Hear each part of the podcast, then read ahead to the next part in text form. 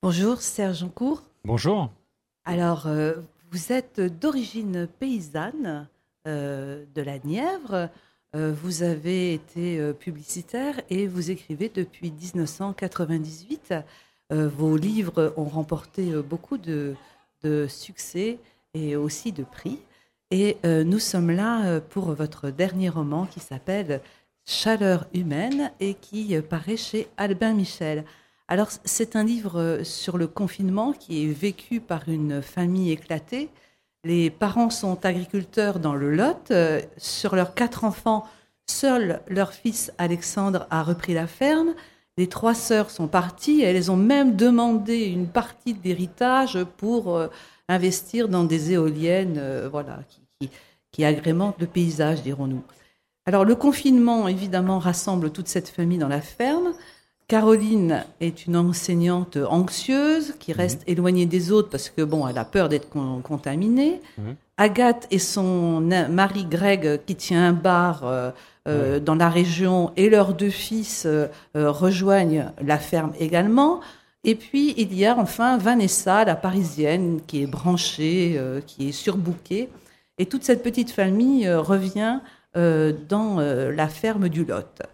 Alors, il ne faut pas oublier non plus les animaux, hein, les veaux, les vaches, et on verra les petits, petits chiens également qui jouent un rôle dans ce huis clos familial. Alors, Serge Encourt, dans votre livre, il s'appelle Chaleur humaine, mais on a du mal à y croire quand même à la chaleur humaine dans le début du roman parce que les tensions sont telles dans cette famille qui se retrouve à l'occasion de ce confinement que beaucoup ont connu. Enfin, voilà, il y a beaucoup de gens qui sont revenus dans les familles. Euh, que, chaleur humaine, on la cherche hein, dans les débuts du roman. Hein. Oui, c'est une famille, euh, ils sont en froid, comme on dit, c'est-à-dire. Voilà, c'est ça. bon, ça arrive souvent, hein, on se on se parle plus, on s'est fâché pour quelque chose. Et surtout, euh, les sœurs sont parties en ville. Et Alexandre est le seul à être resté à la ferme. Donc, ça, ça crée un fossé, parce qu'il y a une séparation déjà géographique. Et puis aussi que ses sœurs ont plus vraiment envie de, d'entendre parler de la ferme, de vivre à la campagne. Ça... D'ailleurs, ça les a jamais intéressés, même dans l'adolescence. Oui. Elles ne se sentaient pas à l'aise dans cette vie-là. Donc, c'est pour ça qu'elles sont toutes parties. Euh, une à Paris, l'autre à Rodez, l'autre à Toulouse. Et à partir de là, avec leurs frères, elles n'ont plus grand-chose à se dire. Quoi. Alors, il n'y a plus grand-chose à se dire dans cette famille. Euh, entre elles aussi, il n'y a plus grand-chose à dire entre les sœurs finalement bah, Disons qu'elle se téléphone, voilà, une fois par semaine. Oui. Mais c'était, vous savez, quand géographiquement on est loin de ses amis ou de sa famille, enfin c'est, oui, fatalement on se, on se voit moins. Enfin ça c'est, c'est une donnée euh, presque élémentaire. Et puis surtout, elles ont des vies très différentes. Alors elles ont des vies différentes et ce qui va les rassembler, c'est ce confinement. Et ce confinement euh, qui oblige la famille à se retrouver dans euh, un même lieu. Alors, euh, on, le voit, hein, il, y a, euh, il y a ce Greg qui est le beau-frère, qui a une colère sociale. il y a cette Vanessa qui se demande ce qu'elle fait là parce que c'est une Parisienne voilà, très, très intégrée dans la vie parisienne. Et puis, il y a aussi Caroline, enseignante, alors qui doit faire ses cours de loin. Enfin, ça, on l'a connu pendant le confinement. C'était très compliqué pour les professeurs. Et puis, qui se demande comment ces élèves vont s'en sortir. Et puis, en même temps, qui a peur d'être contaminé. Ça, on l'a connu aussi, des gens qui étaient extrêmement anxieux par rapport à ça. Et au milieu d'eux, il y a Alexandre qui est d'une sagesse mais remarquable. Oui, en même temps, euh, c'est vrai qu'il y avait une grosse différence par rapport à cette année 2020, le début du confinement, là, le premier en tout cas. Euh, en ville, c'était vraiment quelque chose d'insupportable, de, ne plus sortir de chez soi. Et de toute façon, euh, quand elles sortent, les sœurs, elles tombent dans des rues vides, il n'y a personne, il n'y a, plus rien à faire en ville quand tout est fermé. Alors que pour Alexandre, ça change rien. Voilà, Confinement ou pas, finalement, bah, il a ses vaches, il a ses 150 hectares. Où est la différence? Oui. Il n'y en a pas. Hein. Non, il n'y a pas de différence. Alors c'est vrai que là, il va y avoir une confrontation de vie. Euh, elles ont abandonné leur vie euh, urbaine. Elles se retrouvent euh, dans cette ferme. Et alors, il y a quelque chose qui va les lier, c'est la nature, le retour à la nature que beaucoup ont connu pendant le confinement. En tout cas, ceux qui ont eu la chance de revenir à la campagne. Et donc, elles vont de nouveau avoir des patates à planter. et puis l'histoire de ces petits chiots qui ont été recueillis, enfin, c'est rocambolesque comme histoire, ça je vous laisse découvrir, et qui font rire tout le monde, et qui vont, finalement, cette nature, on a l'impression qu'elle va apaiser les tensions. Ah ben ça, vous savez, les chiots, moi, je trouve ça fascinant.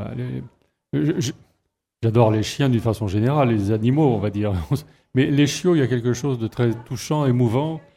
Et puis on sent cette découverte, cette ouverture au monde. Ils sont dans une naïveté totale. Ils arrivent, eux, en pleine pandémie, à l'époque de mars 2020, où c'est-à-dire où tous les humains sont un peu euh, affolés, ou savent pas ce qui leur arrive. Bah, eux, ces chiots-là, ils sont là, dans cette nature. Et, finalement, c'est l'élément un peu de, distraction qui va les rassembler, ces adultes ces adultes en froid. C'est un peu les chiots qui vont, comme des trois peluches vivantes finalement, qui vont les, les faire se reparler. Oui, alors c'est vrai parce qu'ils sont, des pitres, hein, voilà, donc ils les font rire. Et en même temps, euh, Alexandre, il les oblige à, replanter un champ de patates. Euh, euh, avec son ami Alexandre, il, y a une pandémie aussi. Alors c'est ça qui est intéressant. Il y a des scolites qui se sont mis dans les arbres et qui détruisent les arbres. Alors finalement, c'est comme une pandémie des arbres, et en même temps, on a la pandémie de, la Covid, du confinement. Donc euh, l'un et l'autre, il va falloir, euh, il va falloir guérir. Et finalement, Alexandre les envoie guérir les arbres. Oui, on peut dire ça, oui. Hein? Un guérisseur. Oui, simplement, lui, la, nature, il vit dedans, donc il voit très bien euh, la façon dont ça se passe, les modulations, les changements. C'est pour ça qu'avec ses parents qui sont maraîchers, il plante les pommes de terre avec un mois d'avance maintenant par rapport à il y a 20 ans. Hein. Oui, bien sûr. de la même façon qu'ils sèment les carottes aussi en avance, parce que les lilas eux-mêmes fleurissent en avant. Enfin bon, il y a, y a comme ça un mouvement du monde qui s'est fait et euh, auquel les agriculteurs se sont déjà adaptés finalement. D'accord. Et alors, vous-même, pendant le confinement, vous êtes revenu à la campagne? J'ai fait les deux. C'est le premier à la campagne et le deuxième parce qu'il y en a eu deux en fait. Enfin, il y en a eu cette année 2020, on l'a un peu oubliée, elle n'est pas si loin pourtant. Mm. Et, l'autre euh, en ville, et ça m'a permis justement d'avoir euh, bah, de quoi dire sur les deux. Hein, sur euh, cette campagne, moi, le plus remarquable à la, pour le premier confinement à la campagne, c'est qu'il n'y avait plus. Rien ne changeait dehors, mais à cette différence près qu'il n'y avait plus d'avions dans le ciel. Et ça, on ne se rend pas compte à quel point c'était surprenant. Parce qu'on est habitué à avoir des traits blancs. Vous savez surtout qu'au printemps 2020, il faisait beau comme jamais. Oui. Un ciel d'été. Et d'avoir un ciel sans avion qui passe en haut, ben, ça disait beaucoup de choses. Ça voulait dire que le temps s'est arrêté. Mais pour de vrai. Et, et, sur la planète entière. Ça, c'est quand même quelque chose d'inouï. Oui. Et il y avait même les animaux qui revenaient en ville. Souvenez-vous des canards Bien sûr, voilà, oui, tout à fait. Les animaux les rues. Qui, même étaient plus à l'aise pour aller sur les, sur les routes. Les sangliers qui débarquaient à à Berlin, euh, les canards devant la Cabonie française. Enfin bon, il y a... ça c'est quand même une formidable revanche de, la nature et des animaux sur, sur nous humains. Alors, euh, euh, ce confinement, bon, on n'en parle plus hein, finalement, mais quel, est-ce qu'on a tiré des leçons de ça, de ce qui s'est passé, à bah, votre avis, dans, dans, la vie des gens? Ah bah, Déjà, on a, on a compris que c'était possible de vivre ça, mm. d'être confronté à un nouveau virus. Ça, c'est quand même une sorte de redécouverte de ce que, de ce que les, les épidémies qui ont fondé quand même l'histoire de l'humanité. On pensait que c'était fini, on était suffisamment moderne et équipé pour euh, être soulagé de ça. Ben, en fait, non. Hein, et, sachant que c'est ces épidémies concernent le monde animal d'une façon, j'allais dire, quotidienne. Enfin là, on, on, vient de vacciner toutes les volailles, les, les canards pour les, contre la grippe aviaire. Euh, c'est pour ça que le, il y a un personnage qu'on voit pas mal dans mon roman, mais qui est le vétérinaire. Oui. Alors, il nous reste une minute.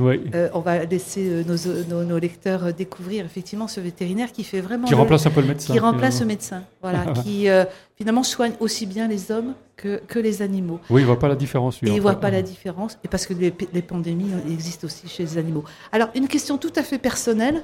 vous parlez très bien des bichons. Vous en avez des bichons? Oui.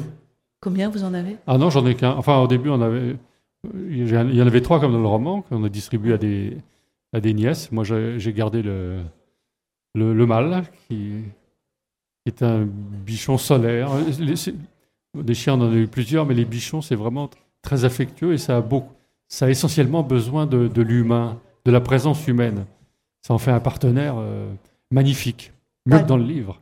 Bon, alors je vous laisse tout à fait découvrir, chers auditeurs et lecteurs, euh, le livre de Chaleur humaine qui est paru chez Albin Michel, où Serge Joncourt nous réconcilie avec la nature. Merci Serge Merci à vous, merci beaucoup.